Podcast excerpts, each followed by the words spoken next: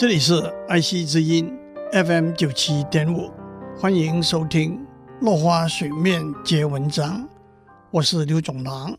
今天我们讲天然资源的消耗和污染。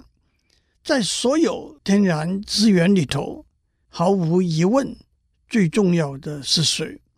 二零零八年，当时的联合国秘书长潘基文宣布，把三月二十二日定为世界水资源日 （World Water Day），提醒大家对水资源问题的注意。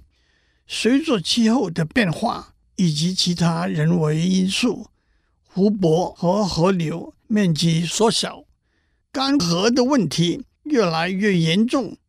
为了准备二零零八年的奥运，北京把数亿立方公尺的水。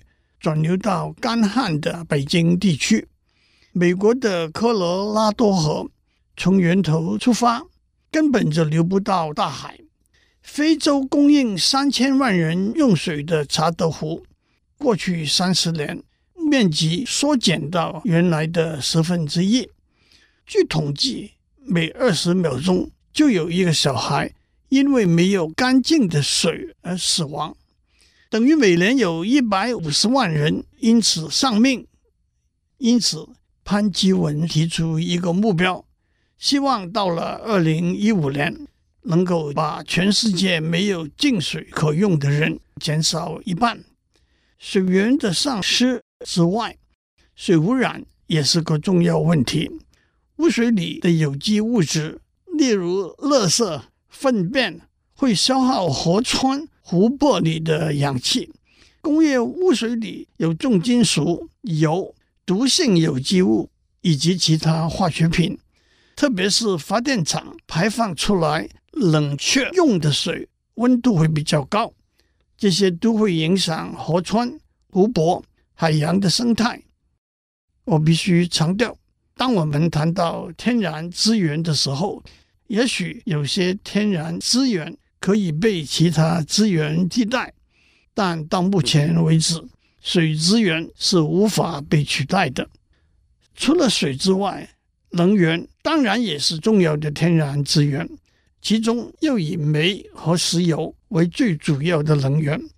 全球煤的消耗量每年达六十亿吨，美国百分之九十，中国百分之八十的电力都是靠煤来产生。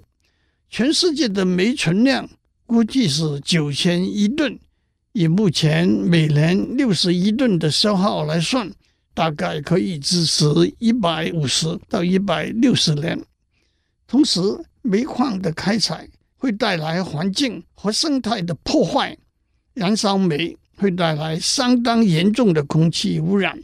自从二十世纪中期开始，石油已经变成一个非常重要的能源，几乎每天都在新闻里头听到原油价格波动对我们生活的影响。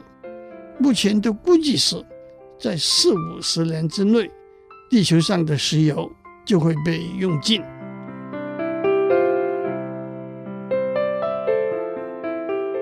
以上内容由台达电子文教基金会赞助播出。